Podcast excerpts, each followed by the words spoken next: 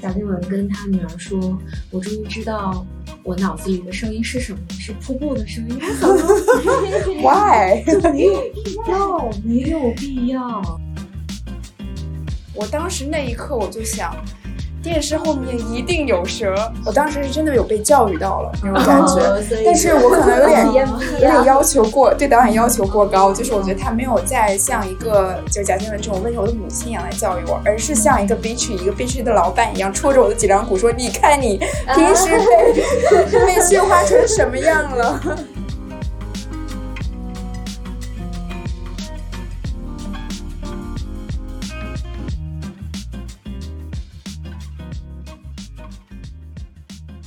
大家好，欢迎收听我们的第一期博客。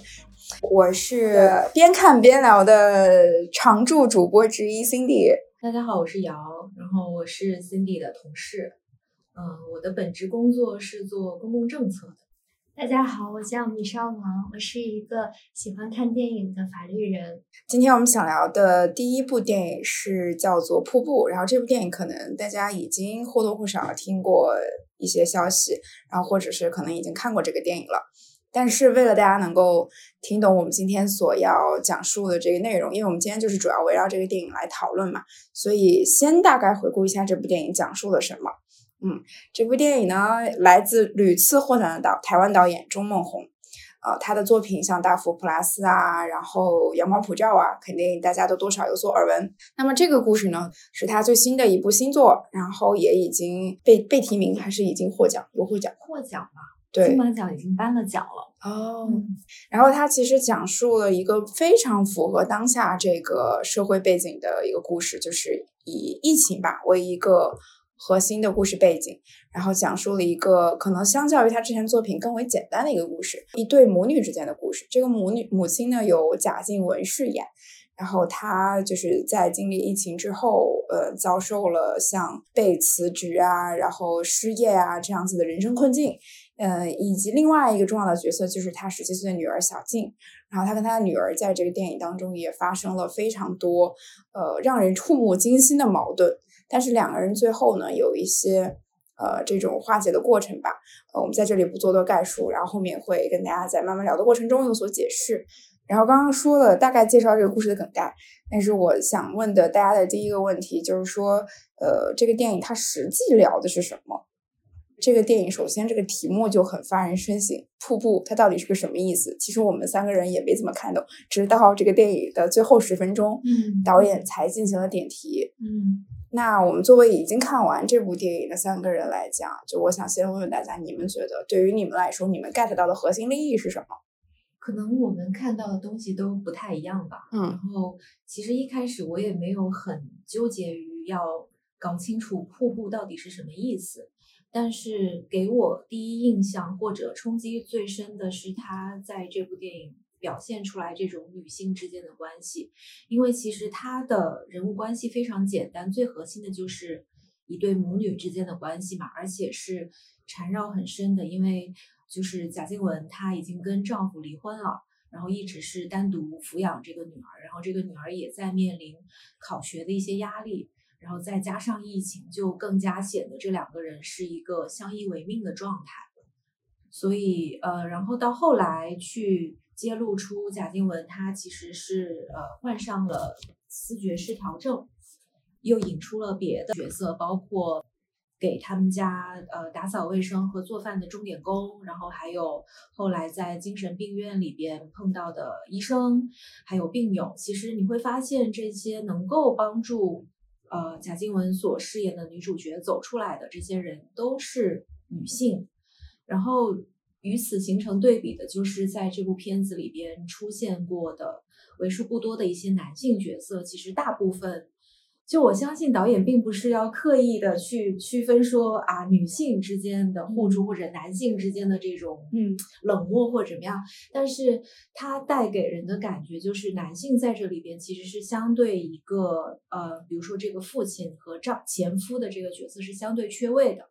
然后还有就是他们所住的这个公寓的楼管，其实也是一个看上去很冷漠、很势利眼的这样的一个一个角色。所以，这个片子看下来，给我呃印象最深的就是它展现出来的这种女性之间的力量。对，其实刚瑶说的这些点，我自己后来也觉得蛮震惊的，就是一个男性导演竟然可以，我觉得这个电影还是有在建立一个稍微建立一个对立面吧。嗯嗯，女性在这个里面还是比较偏向于正向的一个角色的描写。嗯，对，然后反倒是去展示了很多男性的嗯一些人性上的一些弱点。嗯，对，这个我们待会儿再深聊。嗯，然后米少王，你呢？嗯，其实我在看电影的时候，我其实没有就是关注到瑶刚才说的这个视角，但是刚才听瑶这么一说，我觉得确实也很有道理。就是我感觉我可能更看完这个电影，我更感觉它是从一个就是宏观的角度，可能是去描写了就是疫情期间的一种状态，就这个状态可能是就是。呃，一种生活就是生活样貌的一种状态，还有就是这个疫情中人和人这种关系啊，然后个人的心理状态的这样一种描绘。所以我看完整个片子，就是嗯，感觉是描绘了这样的一种图景。然后，嗯，我觉得其实它展示的其实就是可能说的比较大，其实就是人与人之间的关系，就能看到，比如说母女之间互动的关系，品文和小静之间，就是他们这个是一个小的家庭嘛。然后，但是在这之外又有延伸出来的，就是比如说他父亲重组的这个家庭，就这两个家庭之间的互动。然后，品文作为妈妈，然后和她的前夫的这个互动，然后包括就是在比如说发生火灾呀、或者是品文她在就是患这个精神疾病过程中，就是邻居之间的关系。其实我觉得它就是像刻画了一个，嗯，这个疫情之下，然后就是这种人与人之间的，包括就是人自己内心，还有就是他对外和其他人的关系之间的这样的一个途径。然后就这里可以就是引用一下导演就是在他的那个访谈里面说的话嘛，其实他当然就是说。嗯，他拍这个电影其实也是想刻画说人们是如何彼此脱节，内心相互疏远，但又相互关照、扶持、鼓励着彼此走出阴霾这样的一种感觉。嗯，我觉得就是和我看完的观感就是还是蛮印证的。我其实从我这角度看到，跟其他两位还有点不太一样的是，我的关注点可能更多的是在女儿小静身上，嗯因为她好像是一个像是一个圣母的角色，从这个电影里面被我拎出来看的。然后其他人在我看来都是这部电影的配角。呃，我我怎么来比较呢？我觉得这个呃小静她有点像是《一一》里面的杨洋那个角色。啊，就是她始终都是一个非常清醒、人间真实，然后疫情对她，你发现没有，其实没有产生太大的影响。嗯，对她始终是那一个在说真话的人，我是这样来理解的。对，拎对得特别清楚。哎，这一点我其实之前没有想到，嗯但是，嗯，Cindy 这样说完，我就想到了，就是导演创作这个片子的一个动机跟现实的取材。嗯呃，其实他这个片子是献给他的朋友的，嗯、但是跟这个剧情不一样的是，其实呃，现实生活中患有精神疾病的是他这位朋友的女儿，嗯。而且最后他这个朋友的女儿是也是遇到了，好像是山洪，就真的是山洪爆发的事故，嗯。然后不幸去世了。然后刚刚 Cindy 讲到这一点，我就突然联想到，其实导演也想借个借这部片子去塑造一个很优秀的、很完美的、完整的女儿的形象，来送给他的朋友，然后给他一个安慰。嗯可不知道会不会有这一层的原因在。然后包括其他很多这个片子的结尾，然后还有一些在我们看起来是没有必要这么的美好、这么圆满的一些情节，其实多少都有在弥补现实缺憾的这个想法在里面。我觉得，嗯，特别是就是女儿发生转变的这个过程，因为其实她在转变之前，嗯，虽然不太清楚是不是就是品文她自己的一个想象，但是就她转变之前展现出的那种叛逆期少女的形象，就还是一个挺普遍的。嗯。所以其实就感觉是重点都是在她转变之后，一下子就变成了一个就是瑶所说的完美的女儿的形象。就是她虽然年龄更小，然后阅历很，就是阅历也不如其他成年人深，但是她可以就是担起家中的很多事情，可以支持理解她的母亲。对，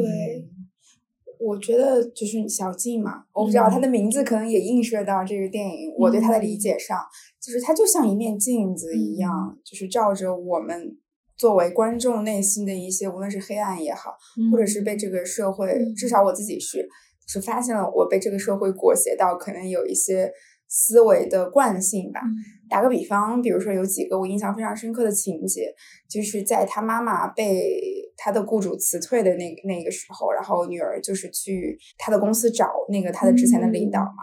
然后领导就是假假惺惺的，然后跟着一个他的秘书送了一束花，说你妈妈已经在这个公司看在他服务了十二年的份上，我们一点小的心意，嗯，然后说啊，但是还是表示遗憾。然后女儿当时突然就人间真实说了一句：“你遗憾什么？”对啊，嗯，对，然后她的那个反应，非常小的一个描绘，就会让我觉得好像他才是真的最清楚的那一个人，戳破皇帝的心意的小孩。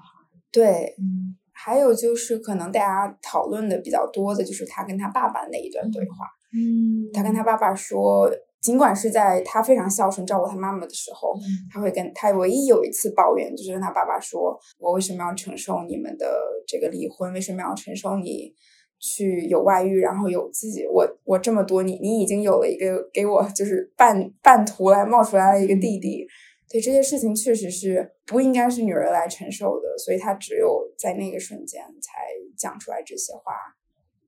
对，就感觉这么梳理下来，这个女孩真的太不真实了，有点，嗯，就好的有点不真实，就一下子能够对。接受这种转变，然后包括一开始她母亲第一次发病，然后在街上走丢，被送到医院的时候，其实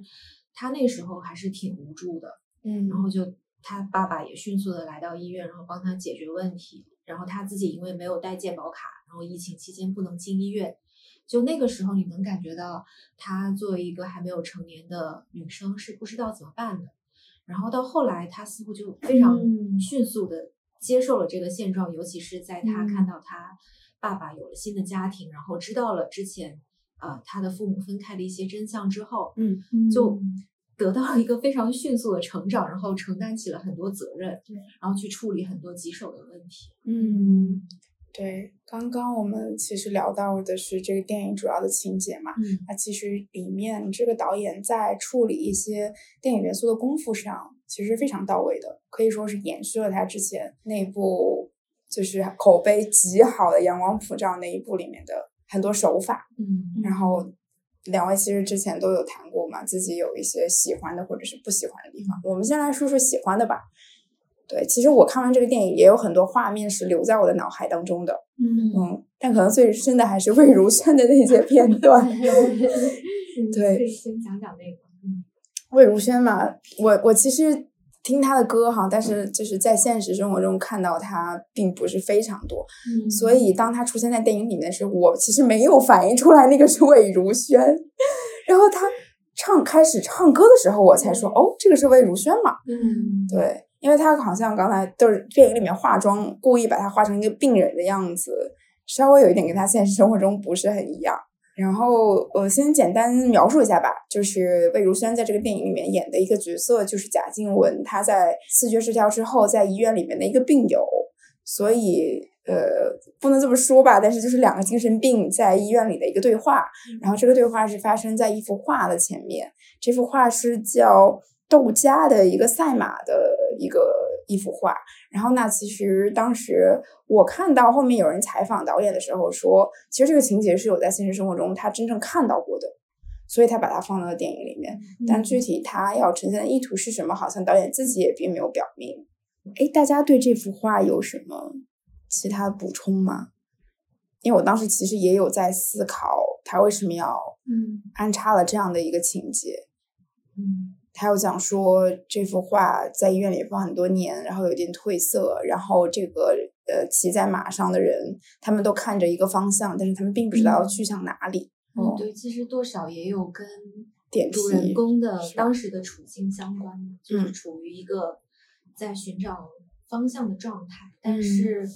就是赛马它其实又蕴含着充满生命力的这样子的意象，嗯，就还是有给人以希望的。嗯，电影里面其实也有还有其他的一些符号，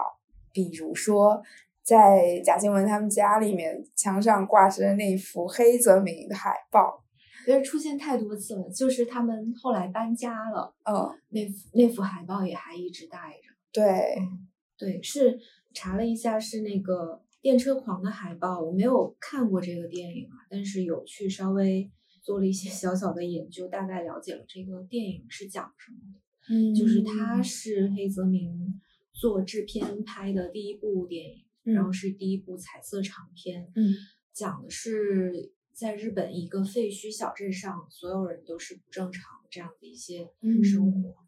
应该指向的也是另一种混乱吧。嗯但是我也不想过多的做解读，说导演放在这里就是一定要代表什么意思。但是因为那幅海报颜色实在是太鲜艳、太显眼了，然后因为他们很多对话场景也都也都是发生在那个餐桌旁边，所以就反复的出现。对，嗯，在他家里，因为他家里的当时的这个装潢确实让我们印象非常的深刻。对，然后其实他房间里面主色调就是蓝色跟绿色嘛。嗯，对，然后其实蓝色也代表了瀑布的这个颜色。对，它那个蓝色很大程度上那个光线是因为他们当时那个大楼的外墙被蓝色的幕布包起来在做维修，然后导致那个屋子里面呈现出来的是一种蓝色的色调。对，嗯其实呃，蓝色嘛，它本身就代表着忧郁。嗯然后其实这个母亲的病情也跟这个幕布的揭开有着非常多的联系。它其实好像就是在幕布被揭下去的那一刻，就发生了转变，嗯阳光有照进来。嗯，哦是有多喜欢阳光啊！对，然后今天早那个米山王还拍了一张现实生活中这种在装修的蓝色幕布给我们。哦，是摇拍的。拍的，对，就对，就在上班的路口，就离公司还有一个路口的地方，就刚嗯好一个房子外面应该是还在继续修吧，然后是一个蓝色的幕墙，嗯今天风还特别大，然后就有绿色的帆布挂在那个树树梢上一直在吹，抖动对的感觉是就很抖动的感觉。固体的蓝我就想色瀑布说吗？，导演看到这这样的场景，就激发出他创作这样的一个电影。为什么我看到这个时候想到，哦，这个房子为什么 还没有修完？艺术家的距对离。对对，那艺术家的距离。嗯，对，对，其实那个蓝色就是在刚才说的德加的画作里面，不是也提到了，就他们在对话里面说，就是随着时间的推，就是推移，然后这幅画就是慢慢变成了蓝色。就是我感觉就是就是这里就是这种呃褪色之后，然后变成了一种忧郁的蓝色，就这里面感觉就有一种很诗意的隐喻在里面，就好像他的生活随着时间一点一点的褪色了。嗯就本身在马，就是刚才像瑶说的，就是它是一个很有生机勃勃这种很有生机感的一幅画作，因为它感觉是在一个就是有有一望无际草坪的一个高山上的那种感觉，然后有嗯很多匹嗯看起来很有精神的马，它们就是像要奔向远方嘛。但是嗯就是随着时间的推移，随着你生活中经历的这些可能小的苦难、大的苦难，然后你你的生命就好像慢慢褪色了一样。嗯，但是就是这个画作的褪色，感觉像是一个不可逆的，就是很难它再恢复原来的颜色了。但是在这个电影里面，就是它的这个蓝色其实是就是外面加了这一层蓝色的幕布嘛，就是大楼外面罩了这层蓝色的布，然后这一层布其实后面被揭开了之后，然后阳光照了进来，其实他的生活又出现了转机。嗯所以我就觉得，嗯，这一块儿就是感觉还能再复苏，就是以还能复苏的这种感觉，就还蛮有生机和希望感的。就是它还是能有一个会就是转变的机会，但是那个画作可能就一直都是那个褪色之后的蓝色。嗯嗯对，我觉得导演他作为，因为他自己之前也会给片子做摄影嘛，然后这部片子他也应该也他也做了摄影，就感觉他对这些视觉，然后色调也好，构图也好，运用还是蛮敏锐的。嗯对，感觉很考究。嗯，就纵使我们在剧情上、叙事上挑出很多毛病，但是它通过这些色彩营造的氛围，还是能够让我们被深深的吸引。嗯，就观赏它的这个视听语言也不失为一种乐趣。就是虽然它剧情可能会偏平淡一些，对，嗯还有就是我想聊的一个问题是，其实大家很多人还蛮喜欢这部电影的。首先就是它其实可能从某种程度上描绘了有一些人在疫情下的这种状态，尽管它可能没有到思觉失调的这个严重的程度，但起码就是因为之前有很多人说嘛，疫情可能就像给我们的生活。做了一个暂停键，就是让你不是一直在往前的狂奔。可能你以前都不会想我为什么要这样子一直往前冲。嗯，但是疫情它可能或许从某种程度上是一件好事，让你想想你现在这样活着是为了些什么。至少我我是我会这样去想。我不知道二位也有没有这样子的感受。当然有，而且它会放大了人跟人之间相处的很多细节。嗯，就是会让你变得更专注。就比如说。就是他跟他女儿长时间相处，是因为他女儿班上出现了一个确诊的同学，然后他要在家待着，然后母亲必须得去照顾他，然后就给了他们两个人很长时间相处的一个空间。然后女儿一开始其实不太有存在着不太理解他母亲的一些情况，所以就除了吃饭，平时都自己在屋子里面待着，戴着耳机听音乐。嗯，对，而且我也蛮喜欢导演的。后面可能我也比较就是 positive 向的吧，就是喜欢他这种，嗯，会给人以希望的一个角度和结局。嗯，对，嗯，kind of 在描述说，其实疫情下，可能我们很多人都很难以想象，就是疫情前跟疫情后的生活的这种翻天覆地的变化。你其实，在疫情没有发生的时候，你根本无法想象疫情后你要怎么生活。但是它真的来就来了，对，我们每个人也都这样子，作为幸存者走到了今天。甚至会更深度的思考，我们接下来该怎么更好的生活。嗯，对，其实这个故事，嗯，你说它非得是加上这个疫情的情节吗？倒倒也未必。但我会觉得它是给现在我我们所经历的这一段特殊时期一个特别好的记录。嗯，就是会让你知道说，在疫情来临的时候，我们的人生仍然要面临这么多鸡飞狗跳的琐碎现实。嗯，我们仍然要去克服它。嗯。同意，嗯，那我们再来聊聊我这部电影里面两个女性角角色的表演吧。嗯，因为刚刚大家都有提到，就是我们可聚焦点都在这两个人身上。哦，我们先讲一下，就是你怎么评价这两个演员的表演？因为我自己是对就是女儿的感受是更深的。嗯嗯，不知道你们怎么想？嗯，那我就先说说妈妈吧。嗯，因为。嗯，贾静雯她其实很早就已经转型了，然后会演出一些母亲的角色，然后一些跟社会现实相关的。就上一次看是看她演那个《我们与恶的距离》，就是她在那里边其实也也出演了一个母亲的角色。当时他们的家庭也遭遇到了一些事事故，嗯，所以其实对她这次的表演还是挺习惯的，就就基本是在预期之内吧。嗯。然后有看到导演通过服化道给他营造出他在生活正常的时候跟呃患病的时候两个完全不同的状态，就是其实他还拿捏的挺到位的，就是包括里包括他眼神里边的那种呃发病的时候的涣散无光和他化上妆然后要去公司。跟老板、跟同事谈，展现出来那种很专业的姿态。嗯，然后包括在很长的一段剧情里，他们其实都是戴着口罩演戏的，就意味着你必须得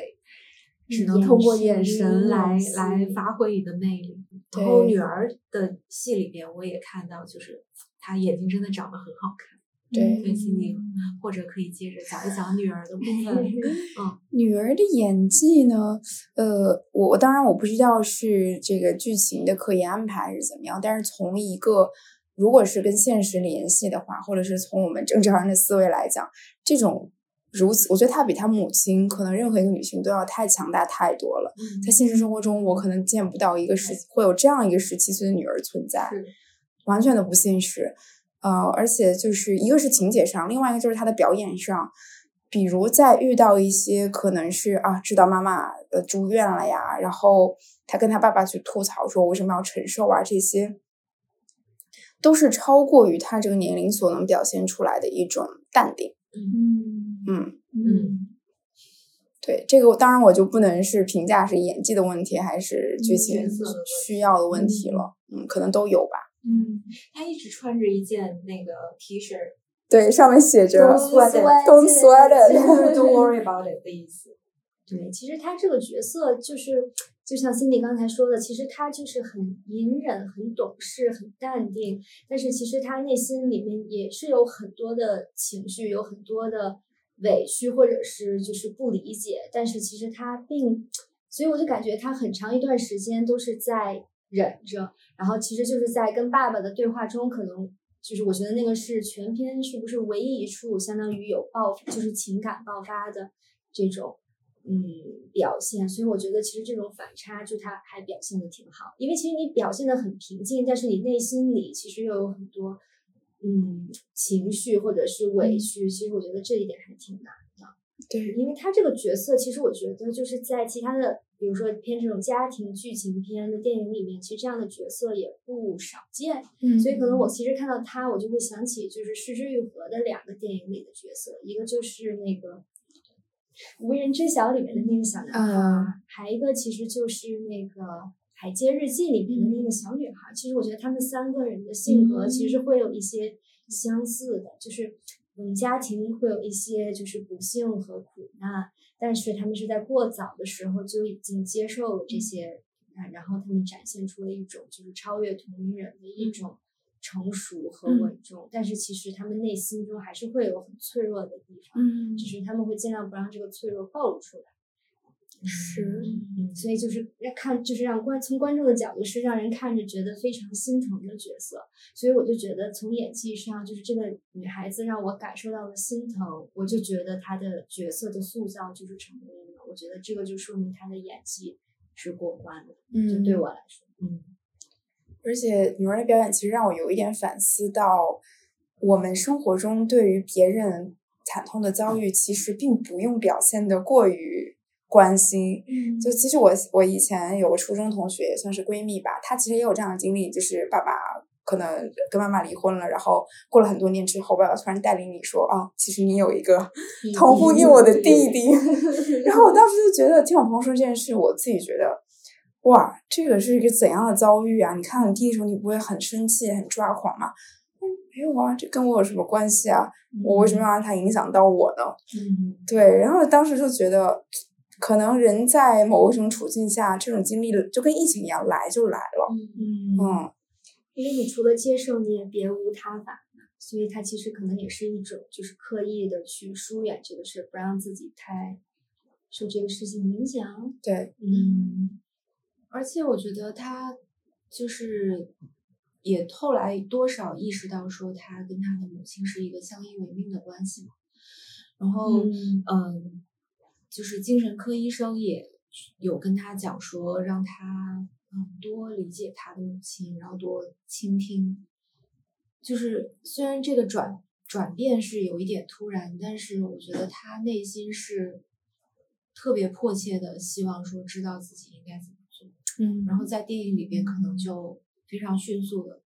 给这个转折做了一个交代。嗯，就我觉得这个转变的，就是之所以加速的这么快的一个原因，可能就是因为，就是他妈妈是一直知道他爸爸在外面有、嗯已经有一个小孩的，嗯但是他不知道。就是我觉得自从他知道这个事情以后，我觉得他可能真正的就觉得他没有退路，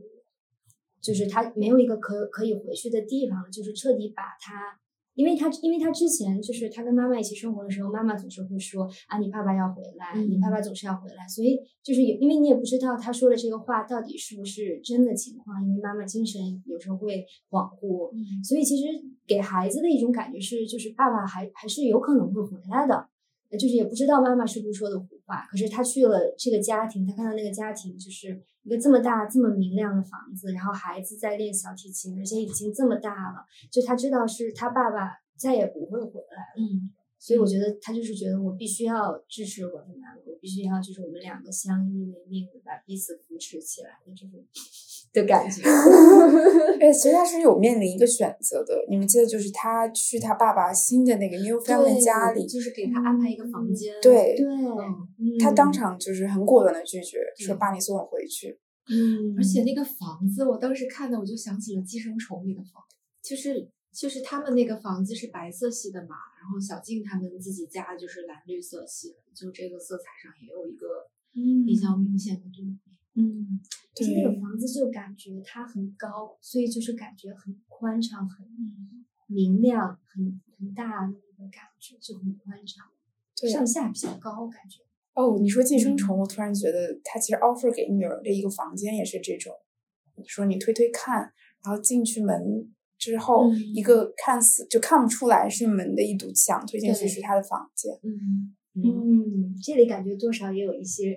对就是想法和设计。嗯其实女儿放弃那个，其实也就是相当于放弃了一个选择。嗯，对，对，然后我们刚刚聊了这么多夸这部电影的部分，我们最后再聊聊自己不太喜欢的吧。嗯对，我们可能很多都是在吐槽这个结尾哈。我我自己觉得，嗯我还是蛮最后他点题哈，虽然有点突兀，但是我先讲一个我自己喜欢的点吧，就是我还蛮喜欢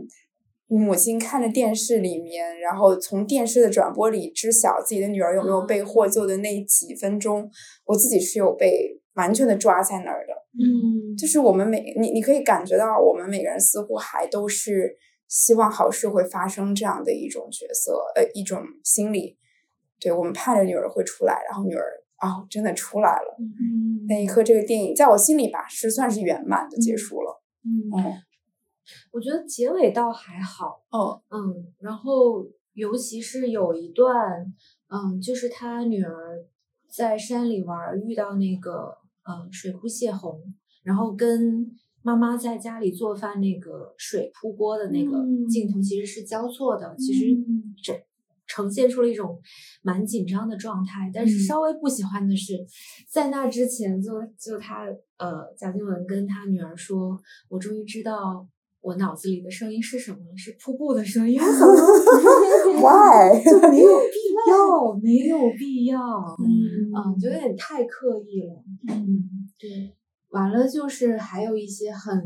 团圆的情节安排。嗯就我我能理解导演的用意，因为刚刚也讲到了嘛，其实他是有把这个片子献给他自己朋友的这样的一个想法的。嗯就是因为现实生活中有那么多的不如意，他会很希望通过这部片子来给到他人以抚慰，不管是他的朋友也好，或者是在疫情中的所有人，不管我们现在的生活是幸福的还是不幸福的，就还是多少有一种很很温柔、很善良的用意在吧。嗯但有的有的那个情节会让我觉得，嗯，用力过猛，就我能理解，但对我自己来说不是那么的受触动。嗯我补充一下，我其实也不喜欢。我怎么总结它呢？我觉得它可能是或多或少有一点教育性的感觉。嗯我也不喜欢这一点，就是让我印象非常深刻的一个情节是，在母亲就是病情开始好转，她已经出院了之后，她坐在家里的沙发上，然后那一天她坐了一晚上，女儿出来说：“妈，你怎么了？你在干什么？”她说：“电视后面有蛇”的那一段。然后母亲跟那个楼楼里面的那个楼下的保安上来、嗯都不相信，说真的有蛇，觉得你们家怎么又在搞事情？对，嗯但是我当时那一刻我就想，电视后面一定有蛇。你觉得太刻意了？对，我觉得太刻意了，嗯就是把，因为我们聚焦在这两个女性角色，那旁人刚刚有说男性的这种比较偏见啊，社会的偏见啊，或者说我们都会有着带着偏见去看人的这种习惯。他想点我的，我觉得就是这个。哦，这个这个我倒 没有，嗯，嗯，没有猜到。哦，或者是可能我自己是中毒太深，真的被他就是点了戳的那一下。对我，我是另外一段，就是他后来去超市工作，然后跟超市的这个领导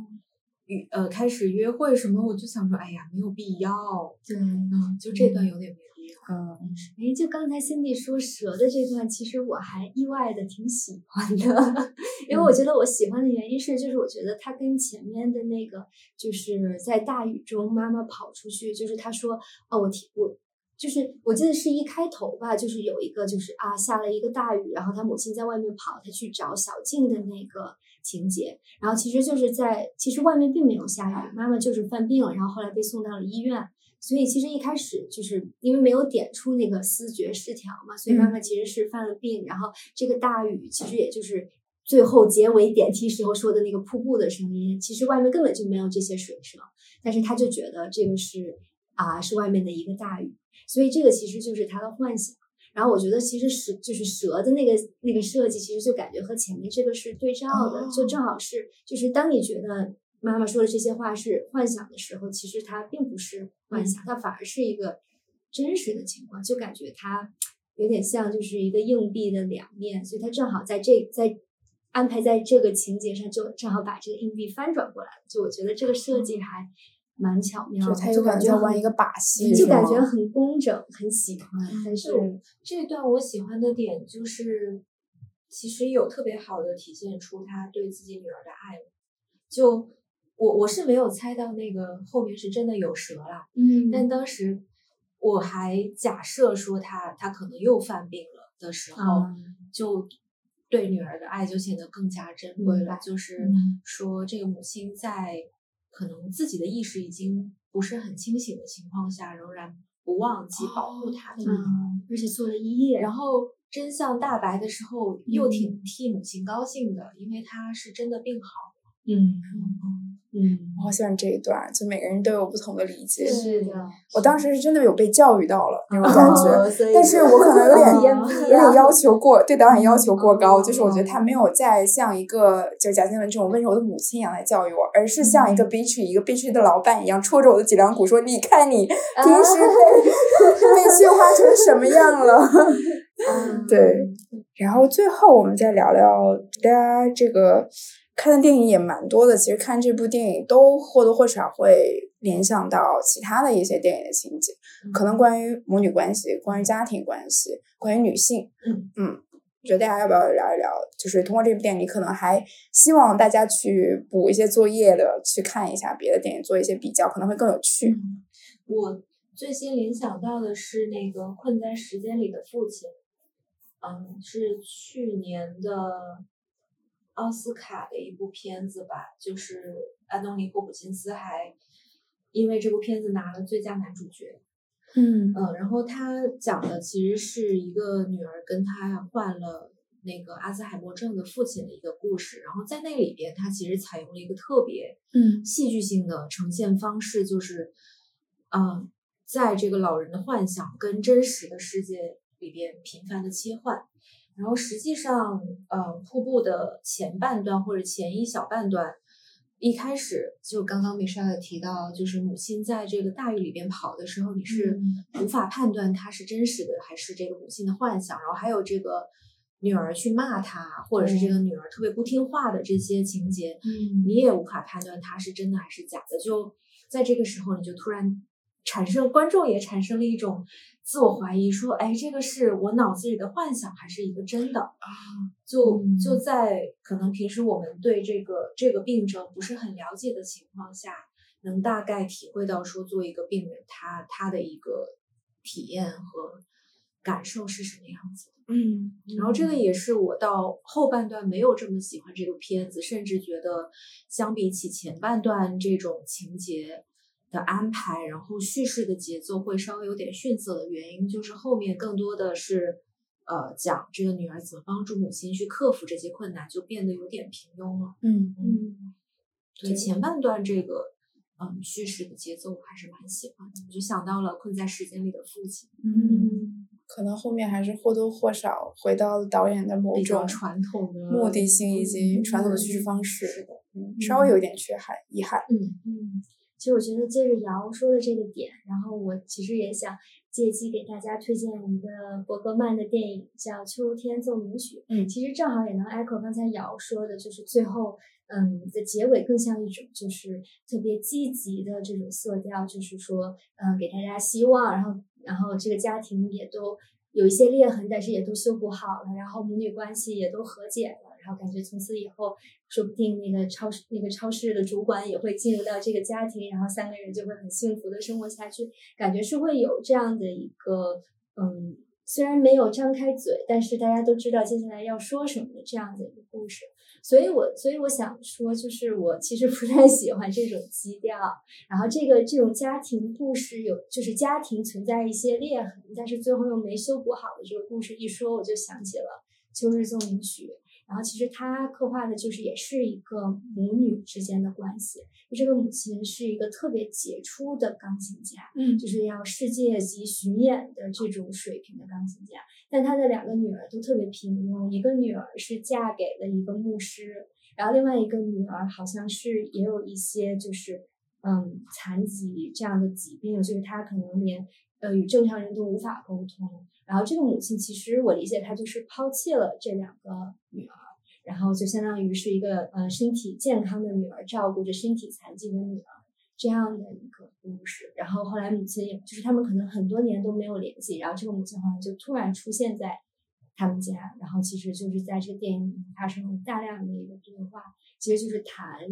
这个破碎的家庭带来的一些伤痛。嗯嗯，所以我就觉得，其实他最后就没有说啊，我们通过就是啊两个小时的化疗，我们这个家庭就就呃就是嗯重归于好，一切就都圆满。因为我觉得这些裂痕可能对于就是现实生活中真正的家庭来说，它可能就是要就是嗯，对，就它是一个一生都会存在、会留着一辈子的一个伤。嗯所以我觉得其实就是嗯，我觉得导演的这种想法就是可以简单的这样的修复，其实也是一个很单纯，也不能说幼稚，可能就是过于简化、过于单纯的一个想法。嗯，但是我确实也同意，可能是就是现在疫情又这么压抑，然后世界又这么不太平，所以他的这个基调我也能理解。但是就是需要被打一剂充满希望的针剂。是的，其实可以接着有点像《秋日奏鸣曲》里面那个母亲，把母亲抽出来，嗯，然后这个母亲在带着这样的伤痛生活的时候，她在经历别的，她自己的世界里在经历些什么？我觉得可以以这样的方式来理解。另外一部电影叫做《暗处的女儿》，嗯，对，就是非常像那个母亲，她也是小的时候。因为自己有喜欢上了别人，因为他冲，他是一个大学的教授，然后对于文艺、对于文学有着自己的非常出众的才华，嗯，所以跟大文豪他自己所仰慕的大文豪就发生这样的一夜情，甚至决定离开这个家庭。他故事起因是这个女人，她因为教师嘛，她有假期，所以她自己去希腊的那个呃海边度假。嗯然后在影片一开始刻画的这个女人跟周围世界的格格不入感，就非常打动我。嗯。嗯，因为你就想你自己在海滩上，我想看书啊，想安安静静，但是突然有 family 过来，那个时候你就会觉得 family is actually a burden，啊，对，to a single person。嗯。然后后面就在讲这个女人的各种闪回，就是她看到别人的家庭、别人的女儿，甚至她她拿了别人那个呃救了那个家的走丢的女儿，但是他把那个女儿的娃娃偷走了，就以这个娃娃为故事，嗯，讲了他跟他自己两个女儿的各种回忆。他在回忆这讲他们之间过过去的故事的时候，跟女儿的幸福以及女儿带给他的痛苦，这两个是穿插着在进行的。就你始终不会 get 到一个定论，是说我生一个女儿是不是幸福的，我到底应该离开离开他们？你嗯，我觉得观众是不会有这个结论的。嗯嗯，所以这个是我可能更喜欢《暗处女儿》这样一部电影的原因。而且那个女儿的角色就是演《困难时间》里的父亲的那个女儿、哦，对对对，所以感觉就是一个 circle 这个这些个角演员。世界线交错了。对我刚刚就突然又想起了另另外一部片子，因为梅莎也提到了《失之愈合》，我就想到了《海边的曼彻斯特》。啊嗯嗯，然后他讲的是呃，哎是谁演的来着？哦，那个阿弗莱克演的这个男主角，他就因为他哥哥去世了，然后他就呃遗嘱里是把他的儿子，就是这个哥哥的儿子留给了自己抚养。嗯然后其实整部片子都是围绕着他是否要去解开自己所背负的这些责任，然后去获得他自己的一个和解的这样的一个主题去展开的。然后像《阳光普照》也好，《瀑布》也好，你会发现导演追求的仍然是对于人性的乐观的相信，然后一定要给这些家庭一个比较圆满的结局，然后嗯达成某种程度上的和解吧。嗯，但是看过很多关于家庭也好，或者是关于个体命运追求的这样子的电影以后，我会觉得和解并不是那么重要的事情，对，或者和解它更多时候不是一个目的，而是一个过程。嗯所以我会觉得，像《海边的曼彻斯特》，其实最后那个男主角也没有跟自己和解，其实。嗯因为其实和解很难。对，就它可能也不是那么的重要。嗯，更多的感觉像是一种共存，就是你如何，就是你身上背的这个重担，也不是说说没就没，说放下就可以放下。嗯，但是在好多东亚的电影里面，就还是会有这种追求一个圆满的团圆的结局。嗯，这样。嗯，对，大家其实可以都去看一看，感受一下，呃，哪一种可能才是我们自己会比较，至少打开我们的思路吧。对对，嗯，如果说影射到你的生活里边的话，它并不是只有一种选择。对我，我就觉得看电影始终是有几部分的原因去构成你对它的理解的，一个是。你是不是要站在导演的角度去理解他的创作动机，嗯，和他想表达东西？然后就是你自己有没有什么想法，或者你此时此刻的经历是需要通过这部电影来投射的？嗯嗯，或者是你自己有什么问题是需要看电影来获得解决？我觉得都会影响对他的理解。嗯，最后，其实我想。对，我们都觉得瑶的那一段话写的特别好，你要不要自己来讲一下你对于瀑布的解读？对我，我我也不知道解读的对不对嘛，因为呃，之前也看过导演的访谈，然后在访谈里边，导演肯定不会这么直接的说他觉得瀑布是什么意思。嗯，就是首先，瀑布是我特别喜欢的大自然中的嗯一种，应该叫什么现象，或者是一个景观景观啊景观吧。嗯，因为它可以象征着很多的含义。就是我会想象说，比如说这个母亲站在悬崖上，然后脚下就是瀑布，那它是随着这个水流被瀑布卷走，或者是她自己选择。纵身一跃，其实是完全两个不同的路径，一个是自己主动选择的，去到一个新的方向，或者是被卷入一个未知的领域。觉得这个是导演通过这个意象留给大家特别特别深的一个思考。嗯，然后另外就是有一项户外运动叫洞探洞，然后还有攀岩，其实都可以在瀑布周围进行。其实它。是一个特别需要人去对抗这种大自然的重力和它给你的这种，就某一种程度上是代表着你对自然的征服，对自己的一个挑战。嗯。嗯。嗯，对我我记得我跟瑶其实是一起去那次旅行，然后我其实对水，尤其是当我其实看到悬崖跟水这样的元素，因为水可能代表着速度，悬崖代表着某种呃障碍，对。你会因为它会受伤，会怎么怎么样的这种？当这两个元素碰撞在一起的时候，我其实是会产生恐惧的。嗯嗯，就像为什么我会喜欢跑步，尤其是喜欢在城市里跑步。对，嗯，所以这个意象本身也给电影就是注入了很多，就是贯穿全片的这种不安和恐惧的感觉。那我们的第一期节目就录到这里，感谢大家的收听。好的，大家一定要回去看一下刚刚我们。提到的电影啊，还有啊一些延伸阅读，对，期待我们的第二期。第二期不知道是什么时候，第二期我们看什么呀？如果喜欢我们的节目，请动动小手点一个订阅吧。对，我告诉你，律师叫你订阅了，赶紧订阅啊！